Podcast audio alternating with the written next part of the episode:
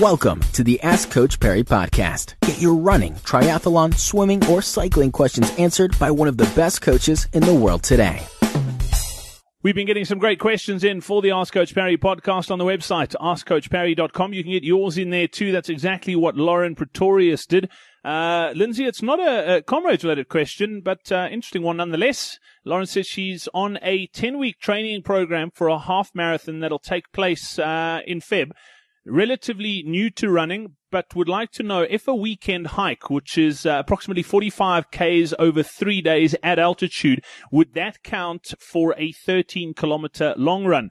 Does she, A, try and compensate for it by adding distance to her shorter runs during the week before the hike, B, try and replace one of her shorter runs with distance a day before the hike, or C, try and replace one of her shorter runs with a distance the day after the hike, or D, does she just write off the run completely, carry on, and just follow the schedule?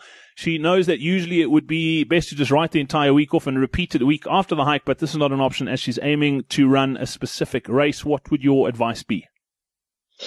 Yeah, look, you would probably be okay writing it off. It's not, hiking and running are not quite the same, but there is still going to be a good degree of fitness built up over the 3 days because that is quite a lot of hiking. So look, my suggestion would actually be none of the above. And what I would do is take one of your midweek runs.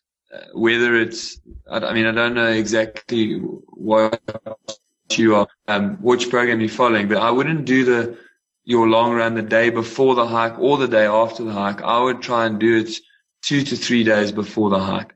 And if you did that, you would find yourself with quite a good compromise and the program will be relatively unaffected in terms of what your end goal is, which is to run a fairly comfortable 21.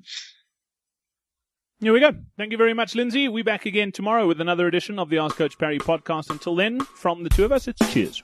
Be sure to subscribe to the Ask Coach Parry podcast on iTunes, follow it on SoundCloud, or listen to it on Stitcher. Follow us on Twitter at Ask Coach Parry.